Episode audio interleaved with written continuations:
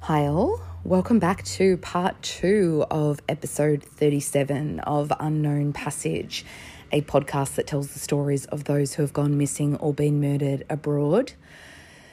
So, we'll just get straight into this episode as it's part two of the David Sneddon disappearance in the Yunnan province of China.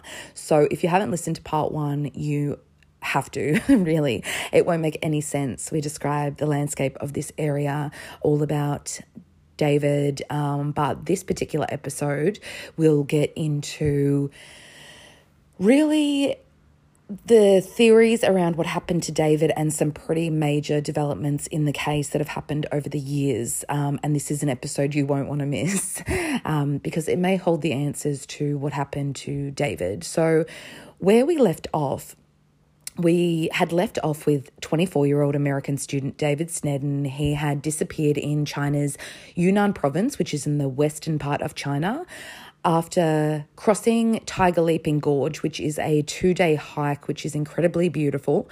Um, he had been living in Beijing, studying Mandarin. He was fluent in Mandarin um, and Korean, on top of English, of course, and he was from Utah. He, this was kind of his last hurrah in China before returning back to the United States um, and completing his final year of his bachelor's degree. Um, and David had disappeared, last being seen in the city of Shangri La, which is beyond the gorge. Um, it is kind of onwards in the hike. It's quite a large city. And David's brother, um, his two brothers, and his father had gone immediately to China to look for David. They had walked the entire Tiger Leaping Gorge hike and they had pretty much ended up in the city of Shangri La and found I think, 12 people between the hike and the city of Shangri La who recognized David could say that he had been in the city. He had eaten at a Korean restaurant in Shangri La a number of times. The owner was very familiar with him, but as these things go, when the Chinese police decided to actually investigate his disappearance and not leave it to his family to have to do in a country that they had never been to, suddenly all the people who recognized David and knew all about him and had spent considerable amounts of time with him suddenly did not think that they had seen him at all. They changed their stories the minute that the Chinese police started asking them questions. So, from there, let's get into the rest of the case. So, the investigation into David's disappearance in the Yunnan province in China was very quickly shut down after his disappearance in August 2004. Local police very quickly closed the case. They really didn't do a whole lot, as I went into in depth in episode one. They just said that David had fallen into the river that ran beside the gorge um, and he had drowned. This is despite the fact that he was last seen in a city beyond the gorge. He had already crossed um, the part where the river was. He was in a city of 130,000 people um, and he was intending on leaving and heading back to Beijing to then fly to Korea to visit his brother Michael. When he didn't arrive, Michael sounded the alarm. This is also despite all the people who have died um, falling into the river, which is pretty rare. Um, it's a well worn path, this hike. This is despite all the people who had died this way. Their bodies had always, in every instance, been recovered from the river. This is not the Ganges, this river. Um, it is likely that the person would be recovered either on one of the banks of the river or they would end up somewhere along the river being washed up. So that takes us to April 2011 when this case really takes just like a crazy turn, which honestly, for years, I thought that there wasn't a lot to this. Um, I said in the first episode, I really did a U turn with what I thought on this, but the more I actually researched it for myself and I looked at what they had to say, the more I honestly think that this is the truth of what happened to David, and I'm not one to buy into conspiracy theories. Um, I'm usually the one to say someone had an accident, they just weren't found. Um, in this instance, I just honestly think that that is not the case, and this could probably make it the most weird and fascinating and horrible case I've covered so far. The Sneddon family, back in Utah in 2011, um, they were contacted by a high level US official who had some interesting information that they had come across that they think thought the Sneddons should know. This was that David had been kidnapped by the North Korean government and was being kept hostage in North Korea. Now, we all know about North Korea. Um, you're probably living under a rock if you don't when I talked about human rights human rights violations in China, um, that is kind of a, if you think that's bad, North Korea, um, the way that they're living, it just should not be allowed in the world we live in today. Um, it's disgusting the way that the people there are forced to live and that they are not able to leave and how they're cut off from the rest of the world. Um, and the Kim family, um, disgusting as well. So, we all know about North Korea and what they've done to people. And in the future, I will be doing a very in depth story um, about a instance, a case in North Korea, which will really break down. Um, it won't be for a while. Um, there's a lot I want to do in regards to preparation for it before I do, but it will talk a lot about pretty much how you'll end up if you're kept hostage there. So, I'm not going to go too much into North Korea and what goes on there. I think we all are pretty aware, but I did want to read you this portion of the article that I have relied on heavily, which I've cited at the beginning of the previous episode from the Outside magazine, which is an amazing online magazine which does all of these long form deep dives into these cases and are written by people who are familiar with the areas, which is amazing. So they wrote, Quote, at night, satellite photos of the Korean peninsula show South Korea crackling with activity and light. By contrast, its neighbour and longtime adversary, North Korea, remains virtually dark. Surprisingly, little is known about the so called Democratic People's Republic of Korea. Even today, information trickles across its borders only in small doses. It is considered the most repressive and corrupt nation on the planet, ruled by the Kim family, a gangster dynasty whose patriarch, King Kim Il sung, took power at the end of World War II. He was succeeded by his son Kim Jong il and more recently his grand- grandson Kim Jong un, all three of them maintaining power by brainwashing citizens with relentless propaganda and enslaving detractors in brutal prison camps. Americans have now come to know North Korea as a reliable source of headlines that are both bizarre. Dennis Rodman claims Kim Jong un didn't actually have uncle executed and fed to dogs, and frightening. North Korea vows to use new form of nuclear test. What most Americans don't know is that North Korea has been systematically kidnapping foreigners for the past 60 years. Since the Korean War armistice in 1953, North Korea is suspected to have abducted 3,824 South Koreans, in addition to more than 100,000 taken by the, during the war, and as many as 100 Japanese and 200 Chinese. According to the US Committee for Human Rights in North Korea, there have been at least 25 additional abductees from countries including France, Italy, Jordan, Lebanon, the Netherlands, Romania, and Thailand. So, really, from there, the article goes on to list a number of different cases of people who have gone missing. It is a really great article. Um, I named it at the beginning of part one. Um, it's Did North Korea Abduct a American Hiker in China?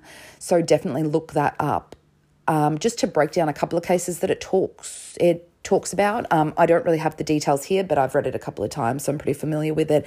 Um, a couple of young adults were abducted in Japan um, while they were out on a date. They were kept hostage for many years. Um, an American soldier, which is probably one of the most famous cases of a foreigner being abducted in by North Korea. He was abducted um, he was working on the border, I think it was during the Korean War. Um, and he was kept hostage from 1965 until 2004, and he will come into play in a little bit. Now, there is an uh, episode of a podcast. It's one of my favorite podcasts, um, The Dollop. If you don't listen to it, it's I've been listening to it for a few years now, and I've listened to like hundreds of episodes of theirs. It is my go-to comedy podcast that will always make me laugh but it is also super fascinating and you learn so much. I wish history classes in school had been taught the way that this podcast tells history stories. But on one of the episodes, Gareth, who's usually the listener and Dave's the talker, Gareth tells the story of the episode is called Pulgasari, um, and the story is the story of a uh, Korean director who was really big in the 1970s in Korea. He was a really big film director um, and an early kind of pioneer of the Korean film industry. He was, his wife was abducted um, from Hong Kong by the North Koreans, um, and it was essentially a way to lure this guy to look for her, and then he was abducted in Hong Kong by the North Koreans. They were kept hostage for years and years, um, I think over 10 years. Um, people obviously thought that they had been abducted, but no one really knew what had happened. They were abducted under Kim Jong il, the father, who's now dead. Um, in the 70s, and he, they were essentially abducted because he wanted a great director for the North Korean film industry. And he chose this guy, he abducted him, and then he forced him to make movies for him. Um, his story is incredible, how they got away is incredible.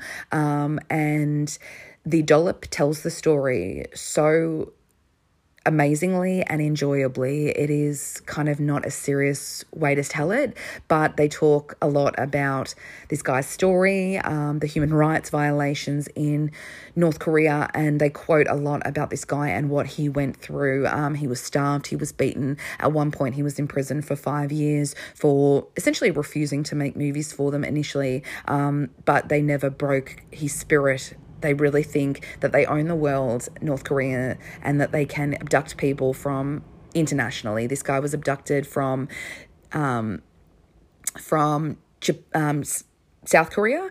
Um, the army guy from in the 1960s who was held for 40 years he was abducted um, on the border though a lot of japanese people have been abducted in japan um, it just goes on and on and david's case when I get into it, you'll see why it makes a lot of sense that he was abducted, in particular, the area that he was in in China, which has a border essentially very close with North Korea. Um, and they're really in cahoots with North Korea. Um, so, yeah, listen to the Dollop episode called Pulgasari.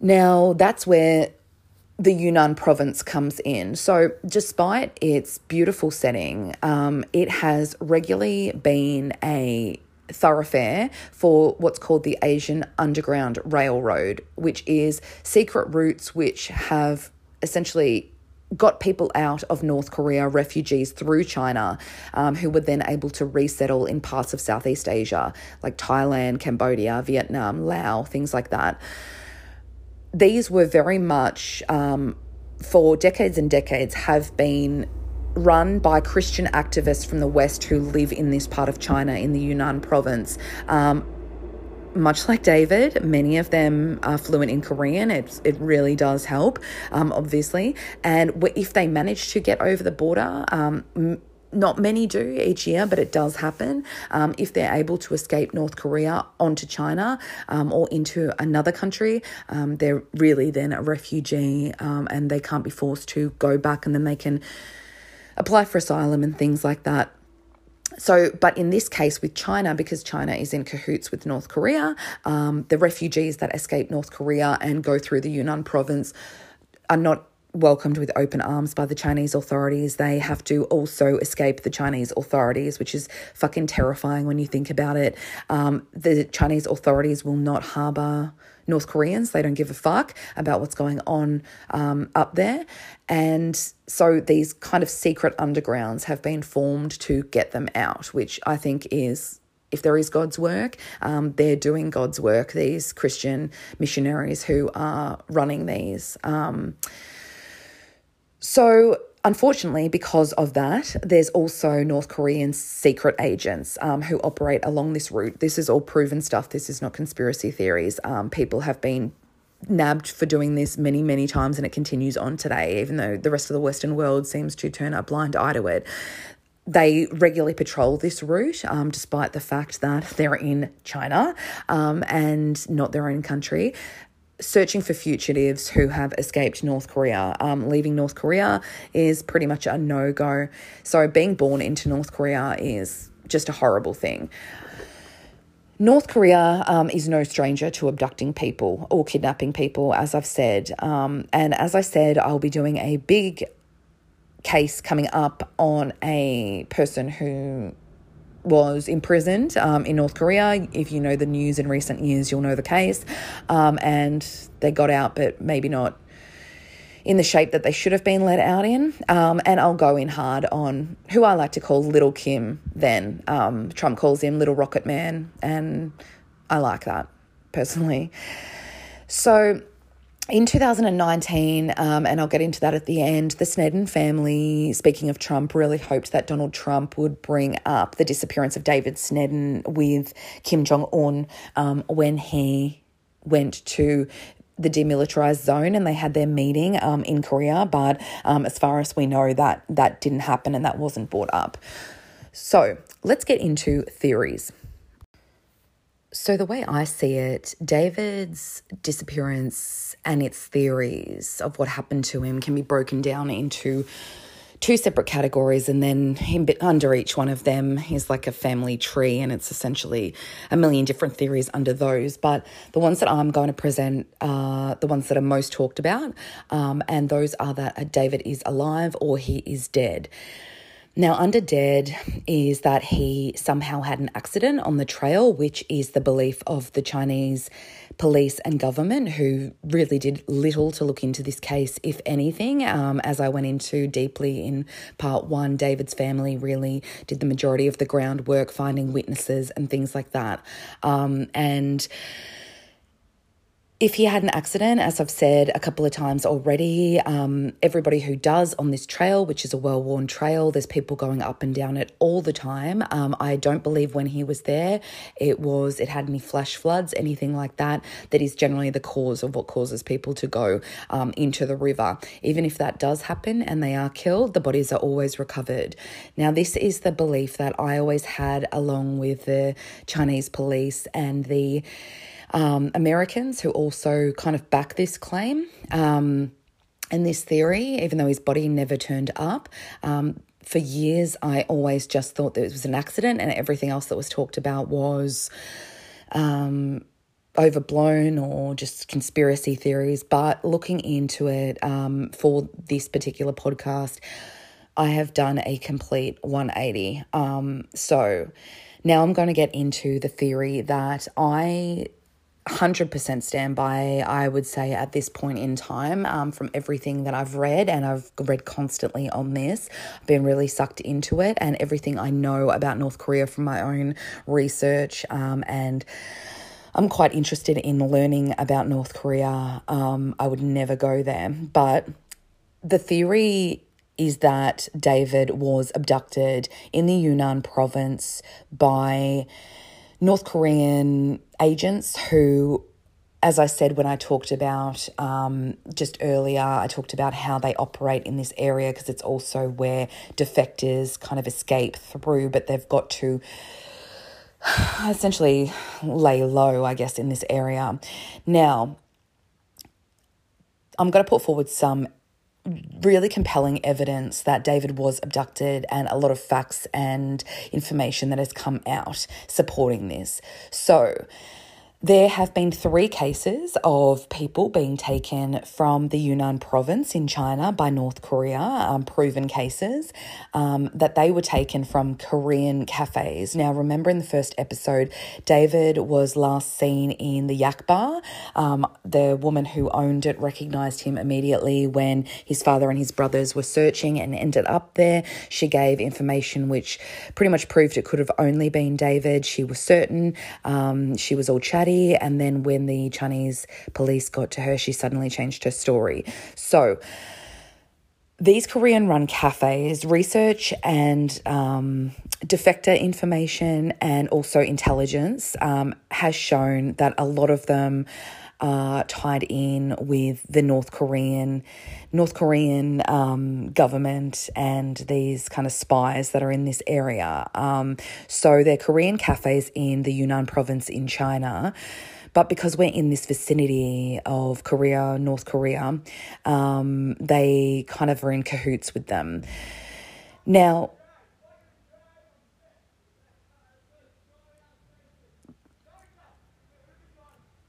I wish you could hear what's going on outside mine right now. Um, dead quiet. That just scared the hell out of me. Dead quiet. Um, lockdown, curfew about to start right now at eight o'clock, and two guys just going absolutely ballistic at each other in the street, which never happens around here. Um, my heart just like stopped because it sounded so close to my front door, and my cat just started growling. Sorry for that. Um, I just thought I'd leave that in because it's like a true crime, maybe thing that could have happened just outside. So, intelligence shows that about 30,000 workers um, in Korean run cafes in China have sent more than $100 million in cash um, annually to the North Korean regime, um, which in turn pri- provides cover for spies in China and Korea um, and Japan and other parts of the world um, in this region of Asia where they are taking people who may be of some use to them and kidnapping them into North Korea. Strangely, um, abductions generally take place in August, the month that David went missing. I don't know if this is because of the good weather. Um, from all David's pictures, it seems very dry and, um, you know, very warm and summery. He was wearing just light clothing and things like that. I don't know if wet weather kind of impedes their ability to abduct. Now, there is a guy called Chuck Downs. He is the executive director of um, of the Committee for Human Rights in North Korea, and he once worked as the Pentagon's East Asia um, deputy director. So he comes in pretty high standing and he's got pretty good references. Now, he was introduced to this case I believe around 2011, that is when he got in touch with the Sneddons, um, seven years after David disappeared. He looked into the case and he believes that every single part of David's disappearance looks exactly like what a North Korean abduction looks like. And he is the director of the Committee for Human Rights in North Korea. So he is an expert in everything um, in relation to every case. There has been everything about North Korea um, as, as much as you can be when it's essentially just dark over there. Now, he believes that David has been in North Korea this entire time, um, and his quote was, quote, I believe that David is in North Korea as strongly as you can believe anything. I don't see any other explanation. I just do not doubt it, unquote. And that was said to um, the writer, Vogel, of the Outside Online article as well. He says that there's no evidence of an abduction, which generally points to a professional one. Um, that David has been essentially whisked away in some capacity from the city of Shangri La, where a number of these Korean cafes that are in cahoots with um, the North Korean spies. Um, are operating, and obviously, David would never have known, nor would most of us that this could honestly be going on in this little city in Western China um, until I guess it happens to you. Now, most people, including Chuck Downs, believe that David would have been a massive asset to North Korea, and he definitely would be. Not only did he speak English, and they really want to learn English there, especially the higher ups. Um, Kim Jong un and that speak English, if they hate the Western world so much, they want to learn English for some reason. Obviously, it's to stay on top of information that comes out from the West who speaks English. Um, but he knew English, Korean, and Mandarin, so he is an incredible asset. Now, one of the most compelling pieces of information, which really I believe points in the direction that this is what happened, is that on July 9th, literally almost a month to the day before David disappeared, one of the few remaining English teachers who was an American um, in North Korea, he was released from 50 years of being a hostage there. That is Charles Jenkins, who I talked about earlier. He, I believe, in the Korean War, he was abducted in 1965 by North Korea. Um, he really essentially what happened is that he was working on the border. He really did not want to be there. He wanted to be sent home to America. So what he did was he stepped over the border to North Korea thinking that what would happen would be that they would deport him immediately to America and he wouldn't have to serve there anymore. Instead, what happened is they realized he was American um, and that he would be an excellent English teacher. Um, and he was held there until 2004, 40 years. It's, um, it's just, no, 50 years, isn't it? No, 40 years um, until he was released. Now, if you want a kind of silver lining of this whole story, one of the things um, that I really kind of liked looking into, or not liked, but it kind of gave me a little bit of hope, is that Charles Jenkins, when he was abducted um, in 1965, one of the things that they do is that they generally have arranged marriages for these hostages who they use as teachers. Um, you really can't disobey, there's no way of escaping. You're kept under lock and key generally, but they arrange a marriage and generally you go on to have children. And they know by doing this that they that would be a tie to keep you in North Korea, that the threat of you leaving and whatever could possibly happen to your wife and children um, or your husband and children is enough to keep you there, to keep them safe. Um, and I think this is kind of a mental form of torture that they know works. Now, Charles Jenkins, I haven't got the quotes here, but in the article, they have quotes from him where he was introduced to this beautiful Japanese woman who had been abducted and was living there, and they had an arranged marriage, which he like thought she was drop dead gorgeous and fell in love with her and they were together this entire time. They had two children and when he was released and she was as well um, and their children they still live in japan together and i guess the one thing that came out of it for him was that he said he met the love of his life. So I don't know, but that was one silver lining. Now, around this time as well, um, Chinese authorities had arrested a very high profile North Korean defector. His name is Kang Byung Sop, and this was near the Yunnan province border that the Yunnan province shares with Laos, the country of Laos. I've done one episode about Ryan Tchaikovsky in Laos. Now, this high profile defector was a chemical engineer in North Korea. He, cl- he clearly would know a lot about the ins and outs of what they're planning there. Um, and he was apparently carrying documents about North Korea's chemical we- weapons testing on prisoners. In North Korea, you don't generally last long in a prison. Um, they have hard labor, um, which is a pretty antiquated notion, but they still do. Um, and just the sanitary conditions and the treatment. Um, a lot of crazy things have happened to prisoners in North Korea, on top of being starved and beaten.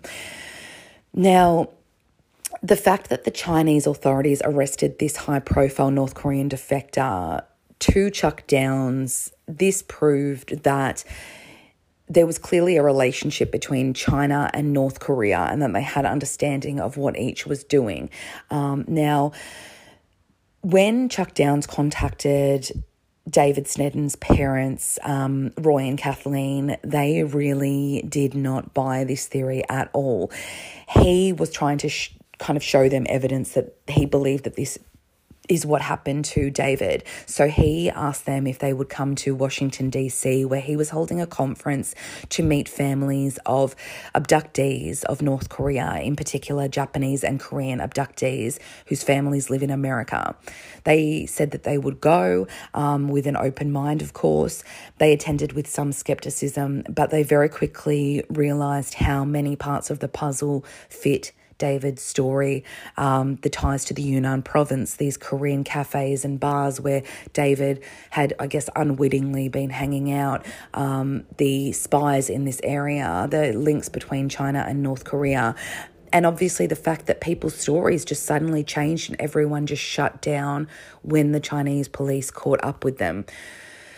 Now, Here's even more compelling information. In 2012, eight years after David disappeared, in the Yunnan province in the city of Shangri La, where these operations take place, another North Korean defector um, gave very kind of, they called it quote unquote flawless intelligence to the not for profit group called the National Association for the Rescue of Japanese Kidnapped by North Korea. Now, this flawless quote unquote intelligence that he provided to um, this not for profit once he had defected allegedly contained Chinese security documents that said that in August 2004, the month that David went missing, a 23 or 24 year old Ameri- American studying at a Chinese university. David was doing that, was arrested in Yunnan province on charges of helping illegal residents. Now, this defector um, in the um, security documents that he provided, um, they essentially said that David had been arrested by Chinese authorities for helping illegal residents in I guess Shangri La, because that was the last location he was, um, and that they had released him in the September the following month, um, and he in turn had been handed over to five North Korean secret agents who were in the area searching for defectors from North Korea. Now, this not for profit organisation who this information was given to was certain it had to be David, and very clearly it has to be. It was August 2004. 24 year old American studying at a Chinese university. Um, but that does indicate that when his father and his brothers got there in September, I believe September 13th, the following month, he had been released um, and he had been handed over to North Korea and that they knew this entire time when he was when they were searching for David. Also in 2012, the same year, all this information was coming in pretty much from the time Chuck Downs contacted them, all this information started flowing in. Another lead came in. This was from a man in South Korea. He had close ties to the North Korean defector community. They all stay quite tight knit, the defectors, um, that a defector essentially is someone who has escaped North Korea in some capacity. His identity could not be revealed to protect his safety. Now, this man contacted the Sneddons directly, um, and he said that his knowledge was that an American man in his early 30s who matched David's description had been spotted teaching English outside Pyongyang, which, if you don't know, that's the capital of North Korea.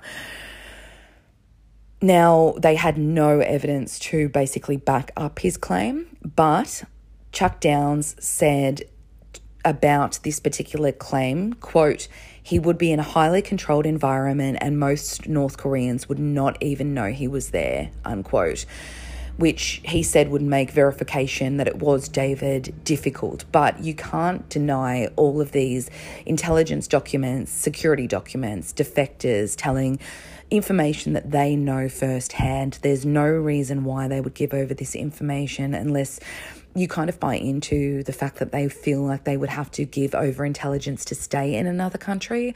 But I really don't think that that's the case. These people came forward many of them years after they defected um, to provide this information, but it was really only once it hit the news and became a little bit viral that this was the theory that they were sticking with, that this is what happened to David. Also in 2012, this one in November, a family friend of the Sneddon family filed a Freedom of Information Act request with the US State Department um, to get all records related to David's disappearance in China. Now, this family friend was sent 14 documents. Um, sorry, this family friend was told that there were 14 documents, but they were given one. Um, the US government would not release the other 13, um, and this is really so depressing um, when, in regards to trying to get information, his parents and things like that.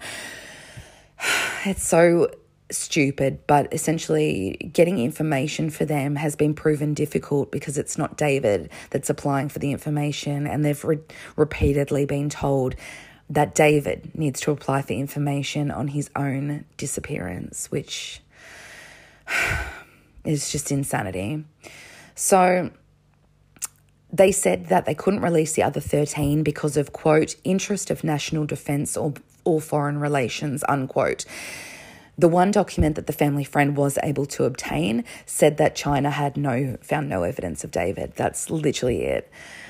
Now, really, the most up to date information in David's case is, as I said earlier, that the family had, when they found out that Donald Trump was kind of making that very historical um, visit to the demilitarized zone, the DMZ, on the border of North and South Korea um, to meet with Kim Jong un for a photo op, and they did have a meeting.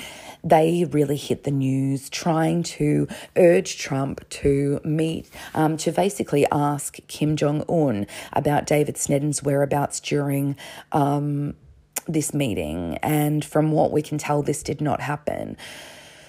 I keep up to date with a lot of missing people. Um, most of them are, obviously, I do. Um, most of them are Americans. They seem to make the most news when they do go missing, um, I guess because of the freedom of the press. I'm very interested in Americans and foreigners who go missing um, in the Middle East and things like that, who um, are believed to still be alive and held hostage by ISIS and things like that. I have another episode coming up which goes into um, what, one such person. Actually, I have a couple because I've followed them for years. Um, now, one of them, um, and his name has escaped me at the moment. Oh, I followed him for ages. I'm so angry at myself. Um, I followed him for years. He's if he's alive today, he's considered one of the longest held prisoners in. Um, most likely Iran or Iraq, they believe. Um, Bob something, Bob Levinson, sorry. Yep, Bob Levinson. Um, and Trump, to his credit, um, and I will get into this when I do an episode on Bob Levinson because I'm going to soon. Um, it's something I'm really passionate about. Um, to his credit, Trump has spoken about these people and sought answers that other presidents have not. Um, Barack Obama, instead, when he was able to acquire the release of Bob Levinson in Iran, he instead gave Iran um, millions and millions of dollars. Um, and I'm sorry, but these are the problems with speaking out against or for someone who most people hate. Um, people just shoot them down and get offended and say they try to cancel people. This um, is the reality. And when you read and educate yourself enough, um, that's the truth. He could have secured his release. Instead, if he's alive today, they he is one of the longest held prisoners in this area. They knew he was alive for at least a few years. Um, I personally believe he died years ago, Bob Levinson, unfortunately. I'll get into that when I do an episode on him, but America was able to secure his release early on and they chose not to, um, and instead kind of placated the people who had done it with millions of dollars. Now, I'm getting around to saying that Donald Trump has sought answers um, for a large number of people who have gone missing or been murdered overseas, um, including Bob Levinson. He has requested a lot of answers in regards to that and got closer than anyone has so far, um, basically shaking rattling some kind of houses and hoping that something shakes out. Um, he also was able to get justice for Kayla Mueller. And if you don't know about her, abduction and murder um, in the Middle East by ISIS um, and the torture she was put through um, when he blew that motherfucker away who tortured Kayla um, and then ultimately killed her. That that was a great day, and I'm not afraid to say it. So he did not ask, um, as far as we know, about the disappearance of David Sneddon because I think mainly because the US, all the documents that he was provided from the US State Department would really point to what China's breakdown is that David drowned and has been dead this entire time. I think what gets passed on to um, the president at the time is that information, and then I do not think that they're going to chase that up if that's what all of his advisors are saying happened. But then again, this happened in 2004, um, and was it Bush was in then, um, and then Obama came in, um, and no one brought him up in all the meetings with China that Obama had. Um, all the kind of times that they could have. And I haven't seen any quotes from any either of the presidents that when David went missing were kind of overlapping around that time. So you can't really blame Trump um, for something that happened when someone else was president then, and then someone came in after that who was president for years and did two terms um, and never once kind of brought up David Sneddon. But yeah.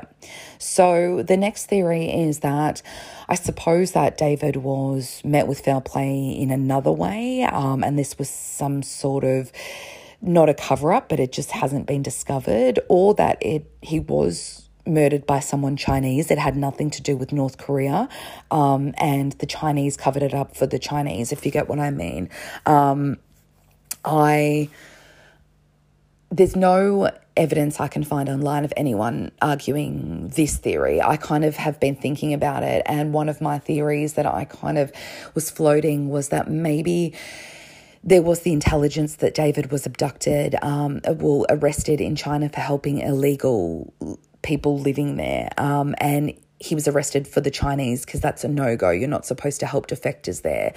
So I was thinking maybe he got arrested and something happened to him in in um, jail in China and they've covered it up for themselves. That's the other theory, but I, that's my theory um, that I kind of floated. I can't find that from anyone else. And that kind of flies in the face of all the defectors and all the intelligence saying that.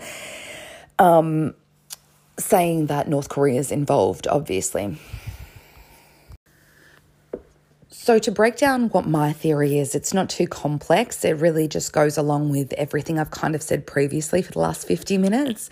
Um, I think that David was in this area for completely innocent reasons. I think he was just hiking and exploring um, and then going to go back to Lijiang, then to Beijing, and then on to Seoul to visit his brother, and then home to um, Utah.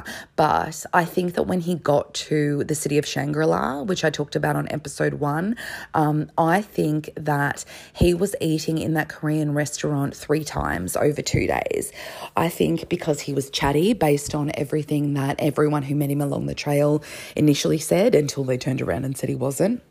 Um, I think that they very quickly realised the owners um, and other people who were either dining in the restaurant who had dodgy intentions um, or police that came into the restaurant um, that he spoke Mandarin and Korean, and they saw kind of dollar signs. Cha-ching, um, he'd be a amazing thing to trade to North Korea for whatever. So I think that the whole Chinese security documents that said an American was arrested for a month into the September and then released to North Korea, um, and that they gave the reason that he was arrested for helping illegal um, people living there. He was not in Shangri La long enough, I think, to kind of get in with people who were doing things like that or even to make any kind of connections.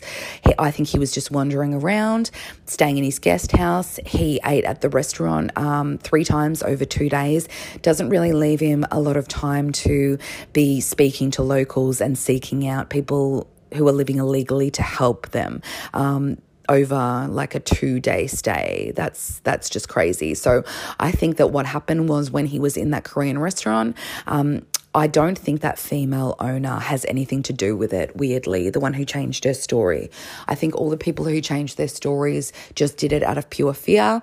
Um, I think they were threatened by the Chinese government, and I think they all had good intentions and that they all saw David and they want his family to get answers. Um, I think they gave them the information initially because the Chinese government hadn't come knocking. But the minute that the Chinese government turned up, essentially saying, What have you told them?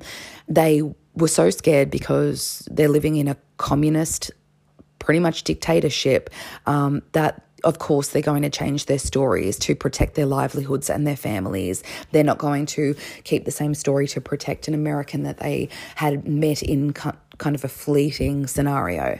So I think that there were people eating in that restaurant um, who saw David, who heard him chatting to other travelers, perhaps, um, and he was talking about speaking Mandarin. Um, obviously, he's going to be able to use this tons in this area. Um, and in a Korean restaurant, he'd probably make conversation and say, Hey, I, I speak Korean as well. Um, I think someone who worked there or someone who was dining there regularly heard heard him, um, got an idea, and essentially went to the police and said, There's a very kind of valuable man in this city at this time. I think the police arrested him under false. Um, for false reasons. They just kind of came and arrested him at his guest house and said, You're arrested for helping illegals. And he would have been like, What? What? Like and you know any reason that they could find i think they probably took him in that month that he was apparently in jail according to chinese security documents i think was them um, teeing up what to do with him. Um, and then essentially once he was so so called released, they said he ended up in the hands of North Korean um, agents, which then transported him to North Korea. I think he didn't end up in the hands of them, he was given over to them. Um, and this is kind of a scary prospect, everything I just put forward, because. It, it indicates that not only is China not the safe country that it claims to be, where it just, you know, makes up ridiculous numbers that couldn't possibly be true. Um, it also points to the fact that if you're in any way multilingual or bilingual or have any kind of intelligence, um, mental aptitude, or something that could be utilized like speaking another language for good things like teaching poor people or teaching in villages in China.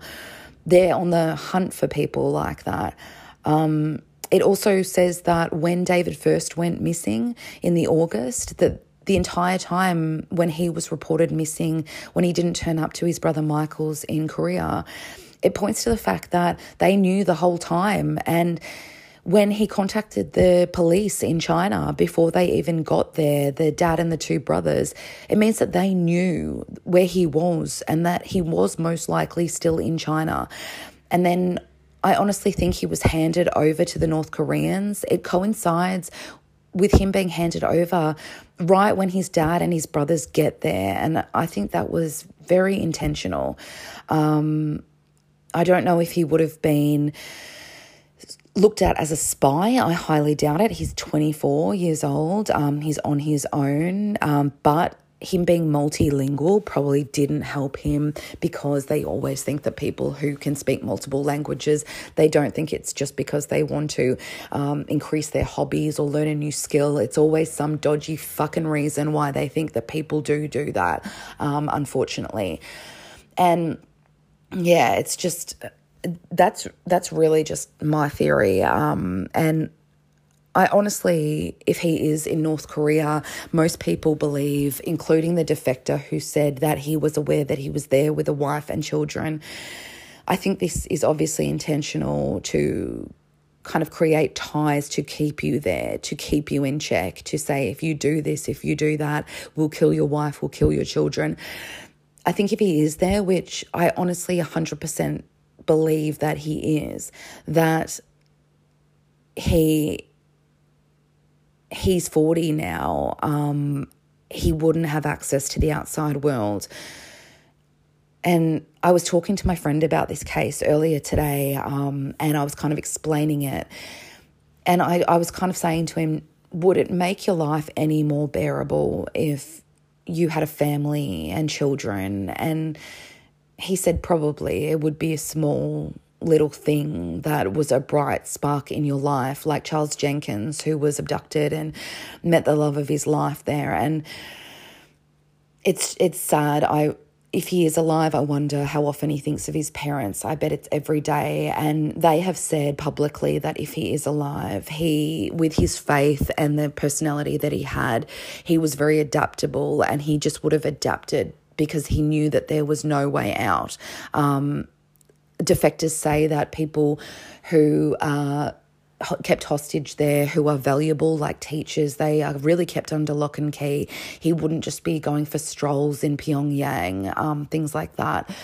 And I, I just don't have an answer for how we could help him, the Western world, um, because I'm not in politics. I don't have any I don't have any ability to speak to people who matter. But when I wrap up this case, I will give you some tools from the Sneddon family, um, which are on the Find David website. Um, which, if you are in America, I honestly don't think I can do it because I'm not an American. You have to write to the State Department or email them as Americans and put pressure on them. And if you have time or this case hits close to home for you, please do it for David's family.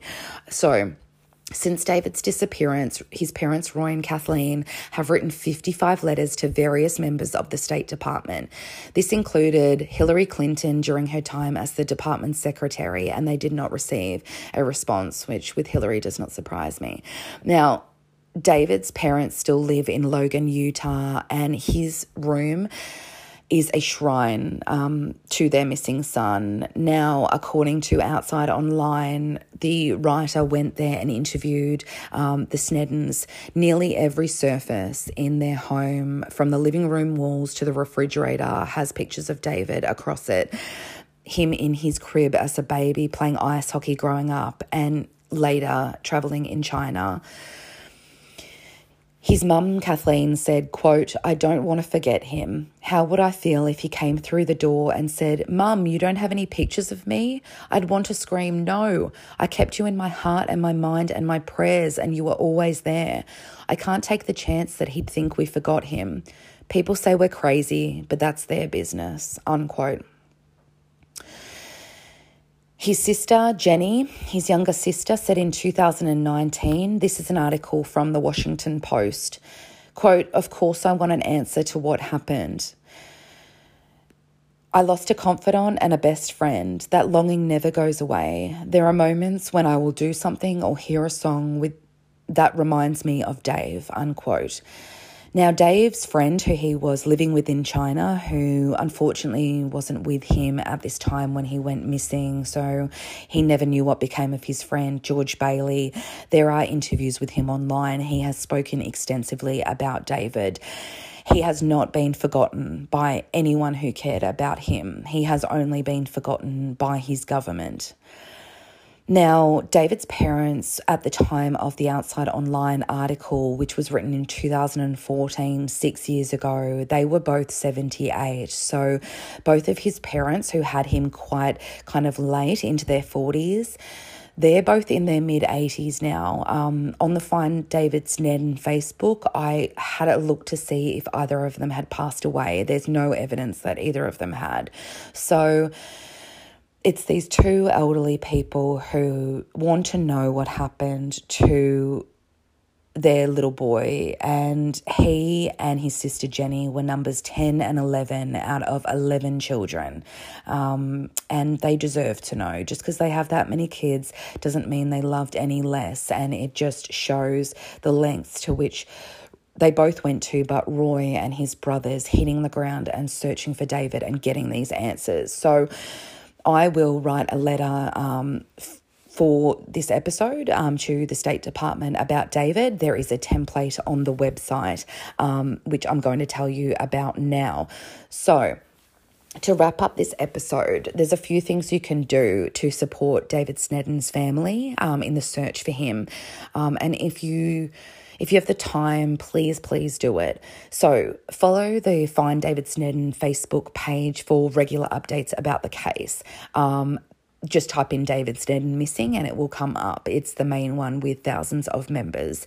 Now, the website is helpfinddavid.com and they have a whole tab called You Can Help David and it lists all the different ways you can do it. So they have a template there um, and instructions on how to email Congress um, and how to meet with a local member of Congress um, in regards to David's disappearance. You can actually do that. Um, I obviously can't do it over here, but you can actually request to meet with a member of Congress and they have to meet with you. Um, so if you're passionate about this, at least write a letter or email them. Now, um, there is a. Um, a petition to Congress, um, which is on change.org, which I've signed. Um, it is from the North Korea Freedom Coalition um, asking for a resolution for David's family. So just type in davidsneddon.change.org and you'll be able to sign that online. It takes two minutes. Um, and yeah, they have a form letter, which is all pretty much pretty much like um, a template. You just have to add your own details and any other things you want to add, um, which you can email to your members of Congress and you can click through that and get your member of Congress details. Um, it's all there. They've provided everything possible. Um, now, the this page you can help find david um, has the information. Quote earlier this year a joint resolution was introduced in the us congress to help bring david sneddon home.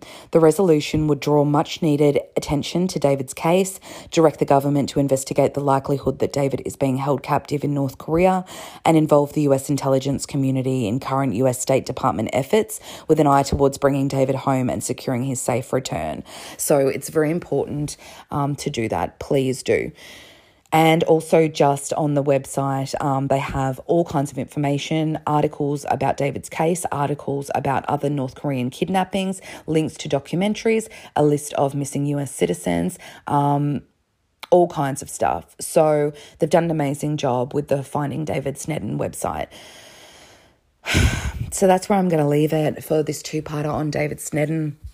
I feel a bit sad leaving him behind, but um, I hope that I've encouraged some of you to at least just download a template and send an email, please. Um, I'm going to put up a picture of David's parents, and if you don't feel something when you see these two little old people um, in their mid 80s who are so distraught and so destroyed by this, um, I don't know what to tell you.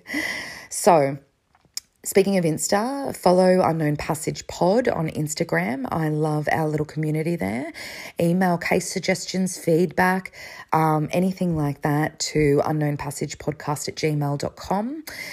Visit the website. Um, I've put up David Sneddon's website page. Each one after each episode gets a website page. So the website is unknownpassagepodcast.com become a patron. That links either um, off the website, but also you can just go to Patreon, P A T R E O N dot com slash unknown passage podcast. Um, if you've got the Patreon app, just search for me. Um, there is a $2 a month tier and a $5 a month tier. If you enjoy the podcast, you want me to keep making them. Um, so far, I have, as of today, nine um, patrons and Shout out to new patron Kevin. I just received that Saturday morning, and that was lovely to see an email saying you have a new patron. Um, so now, currently, it covers the price of the website each week, all of your each month, all of your support. So thank you so much. Um, and I'm looking to get to. I've got kind of low goals. I'm looking to get to 100 or 200 a month um, at some point, but I don't do it for the money. Um, I just want to buy a proper microphone and at some point but then i will at some point need to get a macbook um, when i get back into work if this pandemic never ends and work starts coming back in because um, my current my current um, my current laptop is tiny and not fast enough. Um, it's not a MacBook. Um, it's not fast enough to, I don't trust it to keep recording, if you get what I mean. Um, and finally, if you haven't already, um, a free way to support the podcast to make it reach charts and to kind of get it exposure, which I want to get these people's cases out. I don't care about myself. Um, I don't really put myself out there very much. Um, I want to get exposure for these people and to get them back in the news and to get them the exposure they should have had from the beginning. But instead, people who are blonde, blue eyed females get all the attention when it comes to being missing overseas. Um, and I really want to change that. And I have big, lofty plans for some things I want to do that are pretty massive that I've started thinking about recently. So, um, leave a review on your podcast platform of choice. I cannot tell you how to do that. I can only tell you how to do it on Apple Podcasts, but there are a million podcast platforms, so I don't know how to do it. Sorry. But by listening, you help a lot. But just go to where you can review it, um, tap five stars if that's how you feel. And if you leave a rating, also just leave a few words saying why you like the podcast. Um, I love that. So, I have three more Patreon request episodes coming up in the next month or so. So, when you become a patron, you get to choose a location for an upcoming episode. Um, and I have um, from memory Kay's, Treen's, um, and someone else's. Let me look, Tony's, um, and new patron Kevin, I have emailed him asking for his request as well. So those will all be in the next four to six weeks. The next episode um, next week is not a Patreon request. Um, it will be a two parter. Um, it will be kind of special. I'm not going to tease it, um, but we're going to get, um, if all goes to plan, um, someone coming on talking about it. So I'm not going to tease much about it. All I will say is that this person deserved more exposure um, for their murder and they did not get it. And um, yeah, that's all I'm going to say. So, have a great weekend, guys, um, wherever you are. If you're in the States or Europe, stay cool. Um, if you're in the Southern Hemisphere, stay warm. Um, and I will speak to you on Instagram and talk to you then. Bye.